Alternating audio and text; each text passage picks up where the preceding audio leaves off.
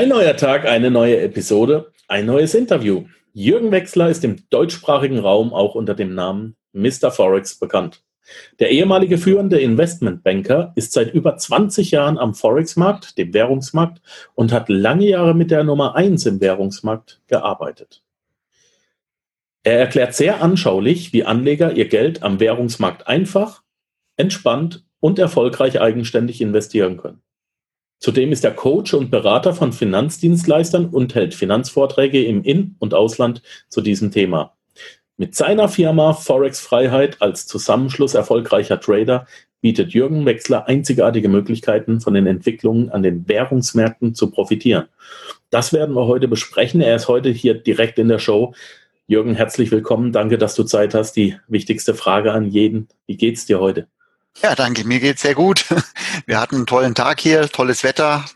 Ich war auch schon draußen in der Früh ein bisschen Trading gemacht und dann war ich mittags joggen. Und von daher bin ich total fit und freue mich eben auf dir mit dem Interview und herzlichen Dank schon mal vorab, dass ich eben bei dir hier sein kann. Schön, dass du die Zeit äh, erübrigst. Ähm, große Ehre. Ich freue mich auch. Wir reden nämlich heute über Themen am, äh, ich habe ja schon den einen oder anderen Forex-Trader hier gehabt, aber heute gibt's Themen, die hatten wir so noch nicht. Das ist garantiert, das ist toll. Weil, mein Lieber, du hast nämlich was ganz Tolles, ähm, naja, nicht veröffentlicht. Du hast es aber ähm, ähm, zur Ansprache gebracht und mich hat das ein bisschen geflasht. Es geht nämlich als Trader bei dir auch oder gerade um das Thema Kryptowährung. Ich stehe ja mit dem mit den Kryptos so ein bisschen auf, auf Kriegsfuß, weil die allermeisten dahin gehen und äh, sagen, ja, die, die benutzen es alle als schnell reich werden Modell. Gerade die Jungen springen drauf an. Mensch, ich habe mal 500 Euro gespart, ich habe mal 1000, ich habe mal 3000 Euro gespart und das, was früher in, in äh, den Dreier BMW gegangen ist, geht jetzt halt in die Kryptos. Ne? Und, und jeder denkt, dass er so schlau ist, mit 28 dann ausgesorgt zu haben. Ähm, ohne eine Kristallkugel zu haben, das wird nicht passieren, sind wir mal ganz ehrlich. Aber es ist eine geile Idee. Kryptowährungen sind aus meiner Sicht keine Währungen heutzutage, sondern ein reines Handelsgut. Mhm. Ähm, ein Handelsgut, das für mich null Wert hat, auch wenn äh, ähm, alle sagen, ja, die Stromenergie, die dahinter steht, ja, aber die ist ja bereits verpufft.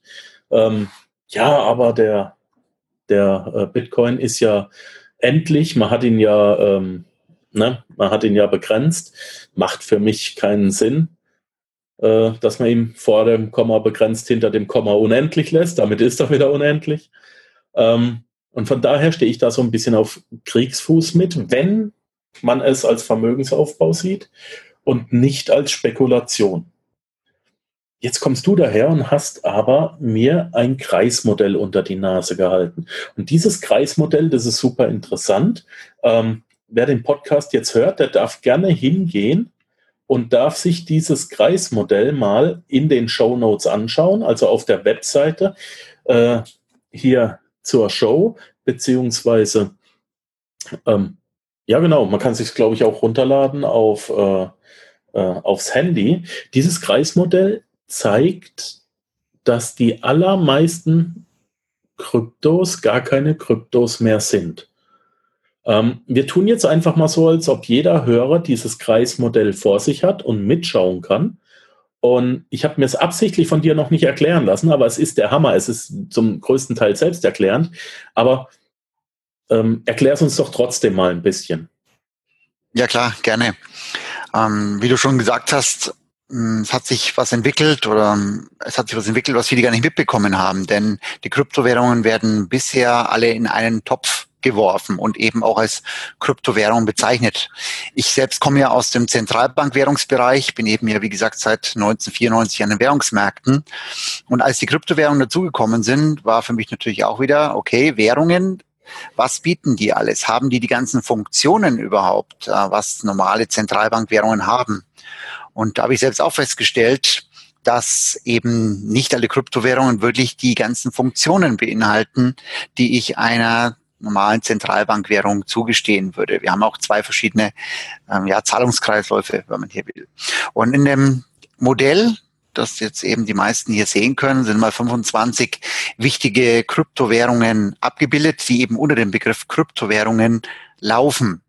Und äh, wir haben eben einmal Kryptowährungen, die wirklich als Zahlungsmittel ähm, verwendet werden, die eben auch innerhalb eines Netzwerks Transaktionen zwischen Nutzern möglich machen oder auch zwischen dem Netzwerkbetreiber und Nutzern eingesetzt werden. Und das sehen wir rechts oben mit dem Begriff conventional, das heißt eben konventionelle, gewöhnliche Kryptowährungen. Dort fällt eben auch der Klassiker des Bitcoin darunter, aber auch dann solche Abspaltungen, sogenannte Hardforks wie Bitcoin Cash und Bitcoin Gold oder auch äh, IOTA oder das Silber des äh, Kryptomarktes Litecoin. Und daneben links haben wir noch Privacy stehen.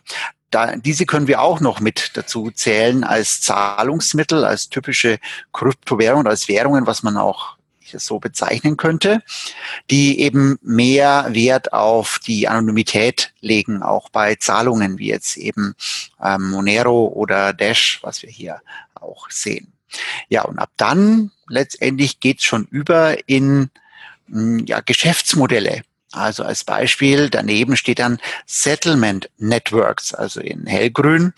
Und äh, Settlement Net Networks kann man vielleicht in Deutsch übersetzen eben als Zahlungsdienstleister, die ein, ja, die, die die Abwicklung ermöglichen von Zahlungen.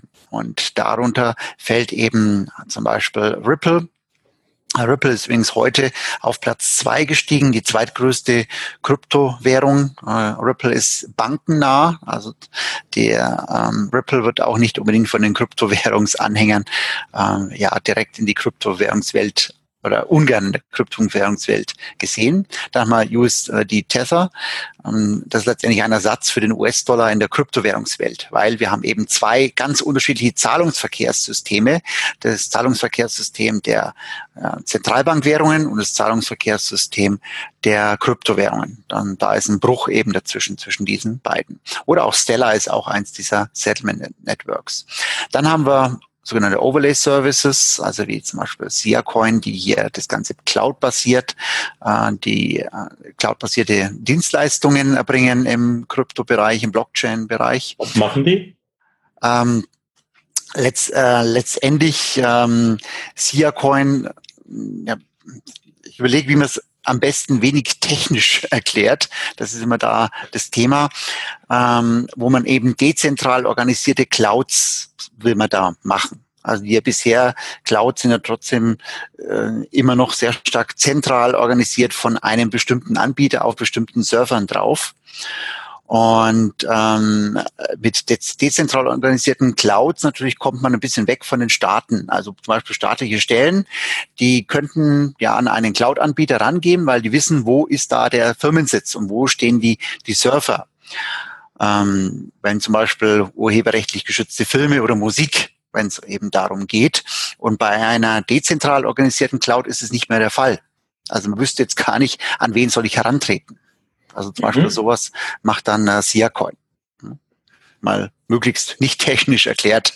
Das ist manchmal gar nicht so einfach, die, die einzelnen Geschäftsmodelle möglichst nicht technisch zu erklären. Mhm. Ja, und dann haben wir eben noch den Bereich der sogenannten äh, Smart Contracts, also wo ja auch dann ähm, Ethereum äh, der, der Marktführer ist. Ja, was sind vielleicht Smart Contracts? Erkläre ich das vielleicht auch gleich. Das sind Prinzip digitale Verträge. Und die laufen als eigenständige Programme im weltweiten Computernetzwerk, äh, also bei den Blockchains entsprechend. Und die sind letztendlich so ausgestaltet, dass sie zum Beispiel eine Zahlung leisten, wenn gewisse Bedingungen erfüllt sind und die, ja, das Eintreten auch der Bedingungen geprüft wurde. Und das kann zum Beispiel ein äh, ja hier ein Smart Contract übernehmen. Also beispielsweise, wenn man sagen wir, eine Versicherung wenn der Versicherer einen Schaden meldet, dann kann eben auch das Computernetzwerk schon mal vorab prüfen, ob alle Bedingungen tatsächlich eingetreten sind, dass eben auch die Zahlung geleistet werden kann für einen Schaden. Und dann kann eben aus diesem Netzwerk heraus, wo alles elektronisch reingeliefert wurde, kann eben der Schaden reguliert werden, ohne dass ein Mitarbeiter ähm, oder ein großer Verwaltungsapparat hier eingeschaltet werden muss. Und das einfach durchs Computernetzwerk, was man hier hat. Also es sind letztendlich intelligente Verträge, die man erstellen kann. Und die kann mittlerweile auch fast jeder selbst programmieren. Auf den Plattformen gibt eigene Computersprachen, aber es wird immer einfacher gemacht. Und damit können auch zukünftig, wenn wir weltweite Wertschöpfungsketten ansehen, ähm, wo bisher viel manuell überprüft werden kann, kann zukünftig eben mit solchen Smart Contracts das Ganze schon elektronisch vorab geprüft werden, bevor überhaupt noch ein Mensch dazukommt oder ob überhaupt noch ein Mensch das Ganze äh, prüfen muss kann auch so weit gehen, dass zukünftig ja dein dein Kühlschrank schaut immer nach, was du typischerweise gerne hast. Das kannst du dem sagen und der überprüft, wie viel du noch vorrätig hast. Und äh, dann bestellt der Kühlschrank selbsttätig bei deinem Lieferanten und äh, der Lieferant liefert dann an die Tür, beziehungsweise eben wird's mit Post oder ähnlichen Sachen verschickt oder Paketdiensten. Und wenn das Ganze zugestellt wurde, erst dann wird die, Lös äh, die, ja, die Zahlung ausgelöst an den Versender. Und das wird alles elektronisch gemacht. Und wenn du abends heimkommst, hast du wieder den neuen Vorrat vor der Tür stehen, als Beispiel. Also es sind eben die Smart Contracts. Und ähm, innerhalb dieser Smart Contracts gibt es eben verschiedenste Anbieter. Der ähm, Marktführer hier ist eben Ethereum. Ähm, beziehungsweise englisch ausgesprochen Ethereum. Ähm, Ethereum selbst ist eigentlich keine direkte Kryptowährung, sondern der Name eigentlich eines verteilten Systems, was eben ja, das Anlegen, Verwalten und Ausführen von dezentralen Programmen ermöglicht. Also die dezentralen Programme werden auch DApps genannt, also dezentrale Apps kann man sagen, und eben intelligente Verträge, die auf einer ja, Blockchain ermöglichen. Und wenn man so will, die, die Währung innerhalb dieses Universums ist dann Ether, also das äh, kann dann als entsprechender Coin hier genutzt werden, zum Beispiel als Transaktionsgebühren, äh, dass diese Smart Contracts eben durchgeführt werden. Also das kann man eben damit anstellen. Und viele der, was wir jetzt auch als Kryptowährungen bezeichnen, das sehen wir daneben, sogenannte Tokens, ähm, Tokens kann man vielleicht auch ein bisschen so als Anrechte übersetzen, ähm, wenn man so will.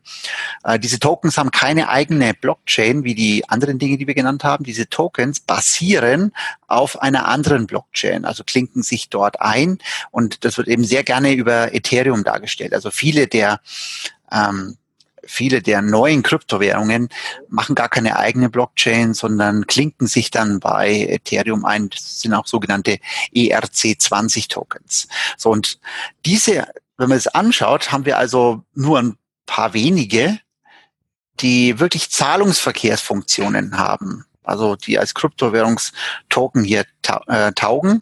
Alle anderen haben Zusatzfunktionen.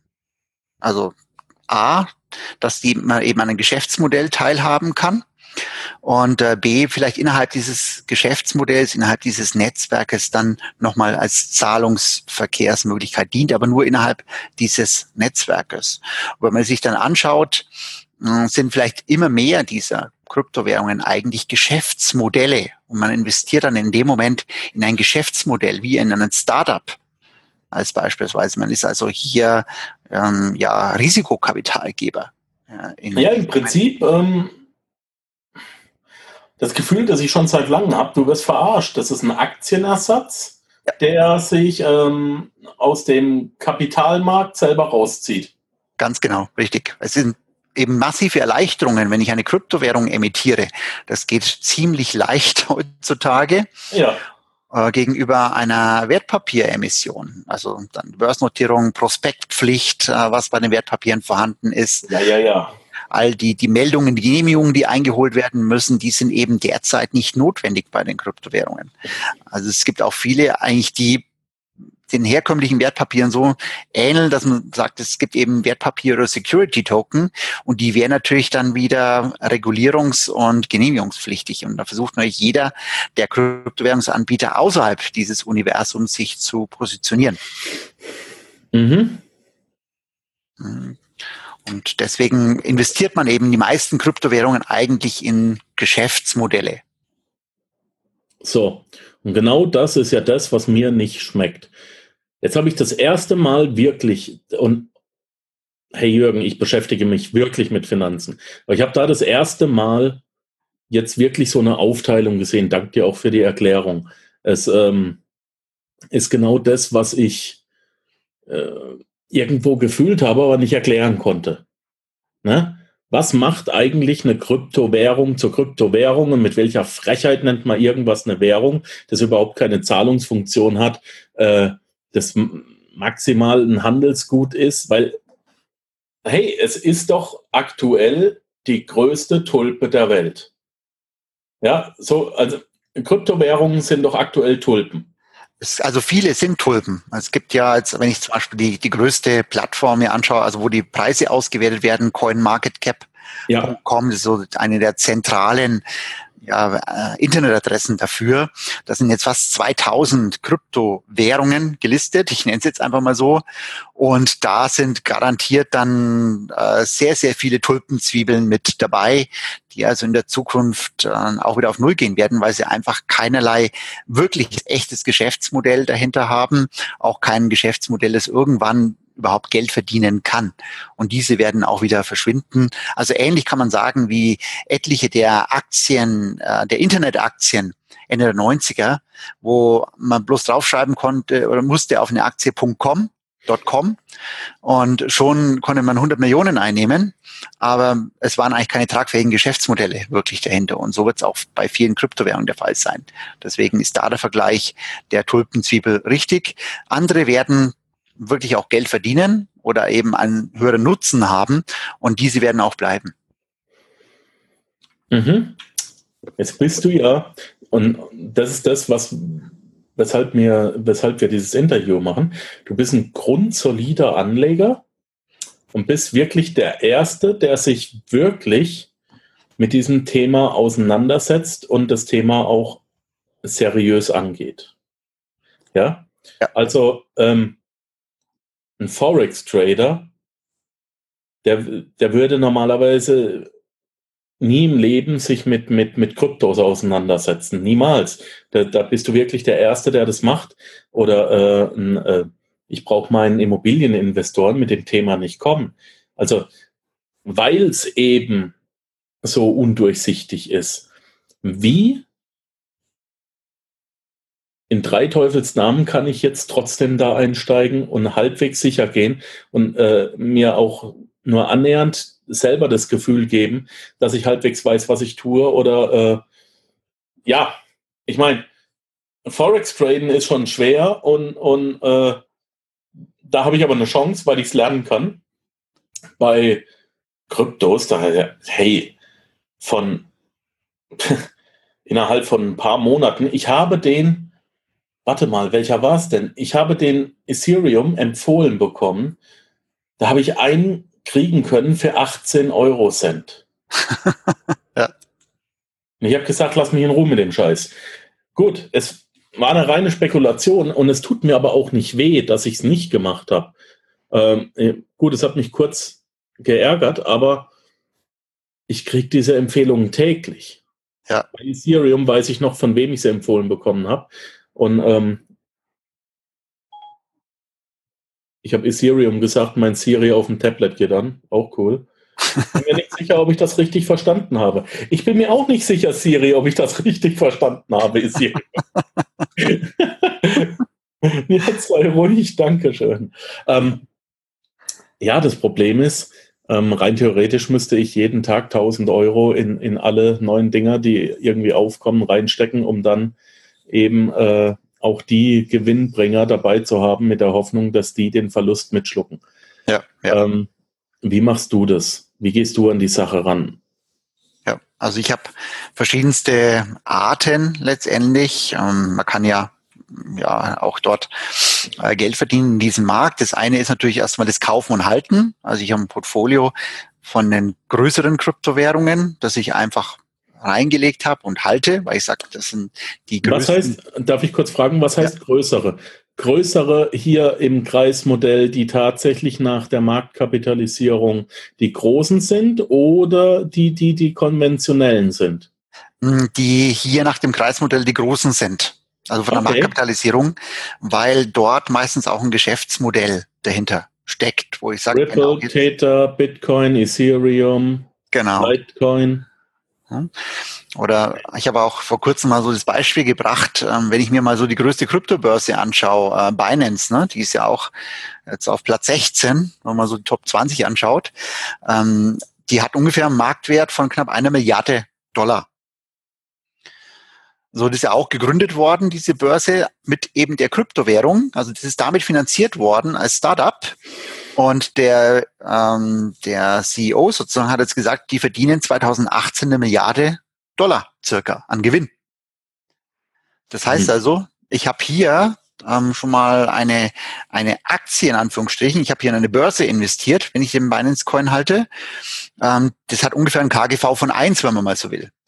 Ne, das erwirtschaftet dann momentan die Marktkapitalisierung einmal im Jahr. Und sowas findest du kaum. Und die machen auch immer wieder mal so Gratis-Ausschüttungen an die, an die, äh, halt, äh, die Inhaber momentan von Binance Coin. Einfach mal so ein Beispiel. Und wenn ich mal so die größten 20 nehme, dann wird es vielleicht später auch 10 zerlegen, aber diejenigen, die da sind, ähm, also wenn man so eins von KGV 1 auf KGV 10 irgendwann geht, wird sich dann eben verzehnfachen. Das ist also so der, der eine Ansatz, dass ich mir mal die größten kaufe, ähnlich, wenn man eben Ende der 90er Jahre damals so die größten Internetaktien gekauft hätte. Ja. Gibt heute auch nicht mehr alle, aber eine Amazon oder ein Google hat sich ähm, ja einiges getan. Und die ähm, Alibaba. Äh, genau, zum Beispiel. Ne? Also die hätten ja. so viel gebracht, dass es eigentlich egal ist, ob dann äh, 10 oder 15 äh, platt gehen am Ende des Tages. Mhm. Das ist mal so der Ansatz für die für diese äh, Kapitalmarktseite. Dann habe ich natürlich auch das äh, die Trading-Seite. Also man kann das auch handeln, aber auch konservativ. Also ich gehe ein Risiko ein von maximal 0,5 Prozent bis zwei Prozent pro einzelnem Geschäft, was ich dort tätige. Pro 0,5 bis 1. Bis zwei Prozent. Bis zwei. Also okay. das ist, was ich als maximalen Verlust dann akzeptiere und da ähm, habe ich eben dann für mich auch eine eigene Software geschrieben, ähm, wo ich das alles dann steuern kann. Das wertet mir dann täglich die 100 größten Kryptowährungen aus, wo eben nach meinen Kriterien Kaufsignale sind. Dann kann ich das für mich eingeben in die Depotführung. Das rechnet mir automatisch alles aus, welche Größenordnung ich dann maximal handeln darf äh, von den Coins, um eben hier ähm, die meine Risikoparameter nicht zu überschreiten und überwacht dann die Tage darauf meine Ausstiegskriterien. Brauche ich ungefähr 20 Minuten pro Tag dafür. Also auch jetzt ja. nicht so, so anstrengend. Das ist sozusagen der, der Trading-Bereich, den ich nutze. Also man muss da nicht immer alles, ähm, da war ich auch davor, dass man alles in einen Coin reingibt und hofft, dass der dann eben jetzt die nächsten Tage enorm ansteigen wird, sondern ähm, Kryptowährungshandel hat auch sehr viel zu tun mit Risikosteuerung und Risikoverteilung. Und die wenigsten Menschen sind eigentlich, ja, für den, für das, wie momentan Krypto-Trading gemacht wird von vielen, das sind gar nicht geeignet dafür, weil hier haben wir Schwankungen von 10, 20 Prozent in einem Tag oder auch Rückgänge. Ja, es sind die meisten psychologisch gar nicht gewachsen. Ne? Wenn du sagst, äh, das ist Brainfuck für Erwachsene, Jungs. ja, aber voll. Ähm, das, das können die meisten gar nicht aushalten. Wenn dann mal, was weiß ich, die hauen 10.000 Euro rein in das Ganze, in den Coin und dann sind 2.000 Euro über Nacht weg. Dafür arbeiten manche das ganze Monat. Ja, aber sie sind ja nicht weg. Du hast ja die Anzahl Coins immer noch. Das Geld ist ja, genau. vorher weg. Das, ist richtig. das ist ja jetzt das Gleiche, was ich, was ich meinen Aktienschülern sage. Genau. Wenn du montags eine Aktie kaufst und freitags fällt der Preis für diese Aktie, dann heißt das nicht, dass du Geld verloren hast, sondern dass würdest du heute kaufen, würdest du sie billiger kriegen. Genau, genau. So, das heißt es ja. ja, ne? ja und da wir ja nur mit Gewinn verkaufen, ist ja nichts passiert. Genau. Wenn du dir ein paar Schuhe kaufst für 100 Euro und nächste Woche sind die äh, 30 ähm, Prozent billiger, dann sagst du ja auch nicht, scheiße, ich habe Geld verloren. Ja, du hast immer noch die Schuhe und kein Geld mehr. Genau. Auch, also, Warum ich das gesagt habe, war, weil viele geraten dann in Panik und verkaufen. Ja, das, das verstehe ich immer noch nicht. Alle wissen eigentlich, wie es geht. Antizyklisches Anlageverhalten, oder? Ja. Keiner ja. macht's. Genau. Und eben bei, bei größeren Schwankungen wird sofort dann äh, ja die Reißleine gezogen, aber halt äh, in Panik. Ja? Nicht kontrolliert, ja. dass man schon vorher weiß, okay, da ist mein, mein Ausstieg, sondern einfach in Panik, in Angst, das Ganze. Ja.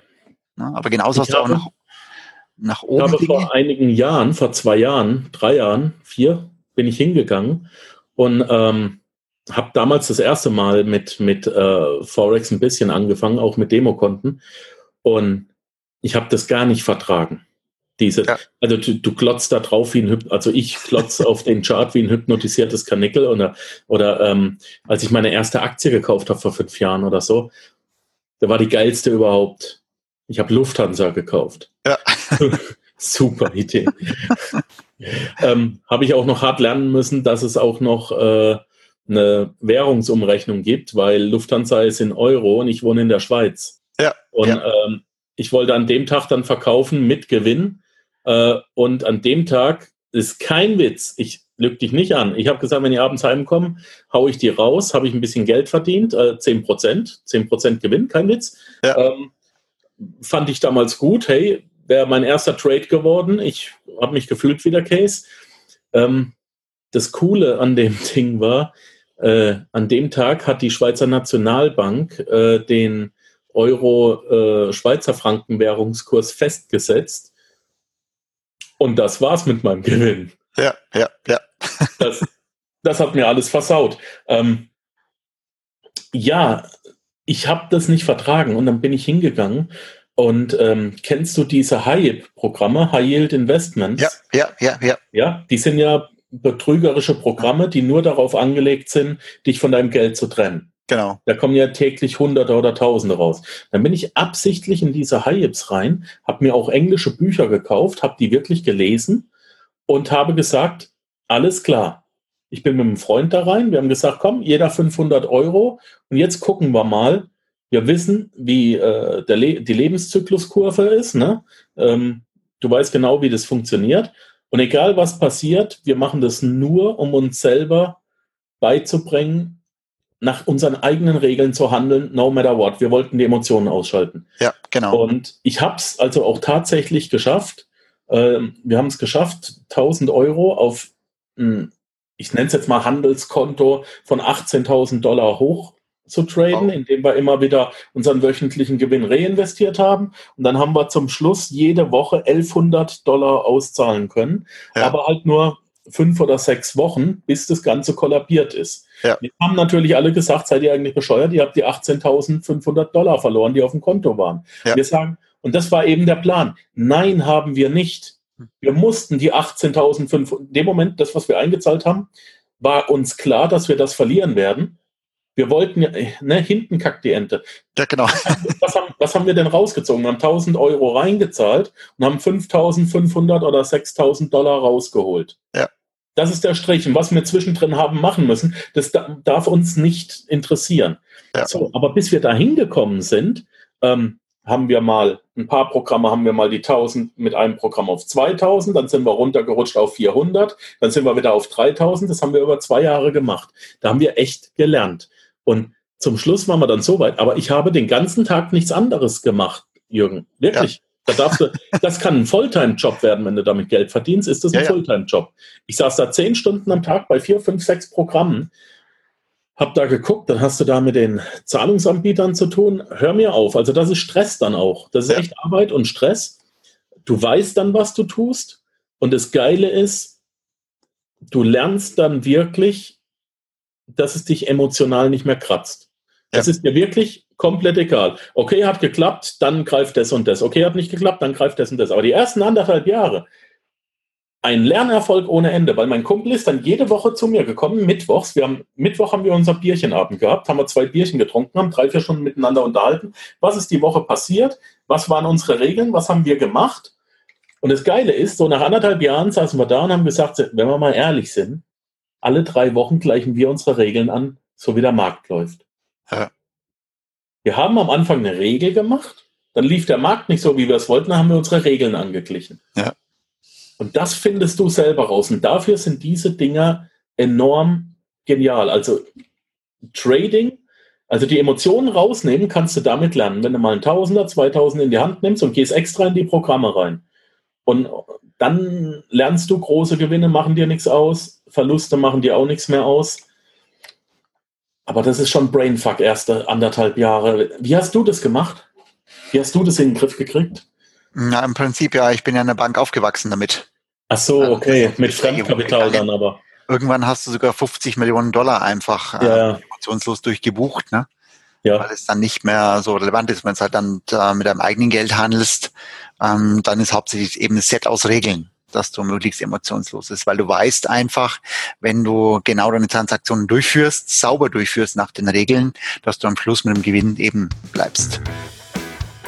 Wenn dir der heutige Input gefallen hat, dann freue ich mich, wenn du diese Episode jetzt auf Facebook mit deinen Freunden teilst. Vergiss bitte auch nicht, das Archiv auf meiner Webseite unter www.panzerknackerpodcast.com nach älteren Episoden zu checken. Dies ist eine Markus Habermehl Produktion. Bitte besuche mich auch nächste Woche wieder für eine weitere Folge vom Panzerknacker Podcast.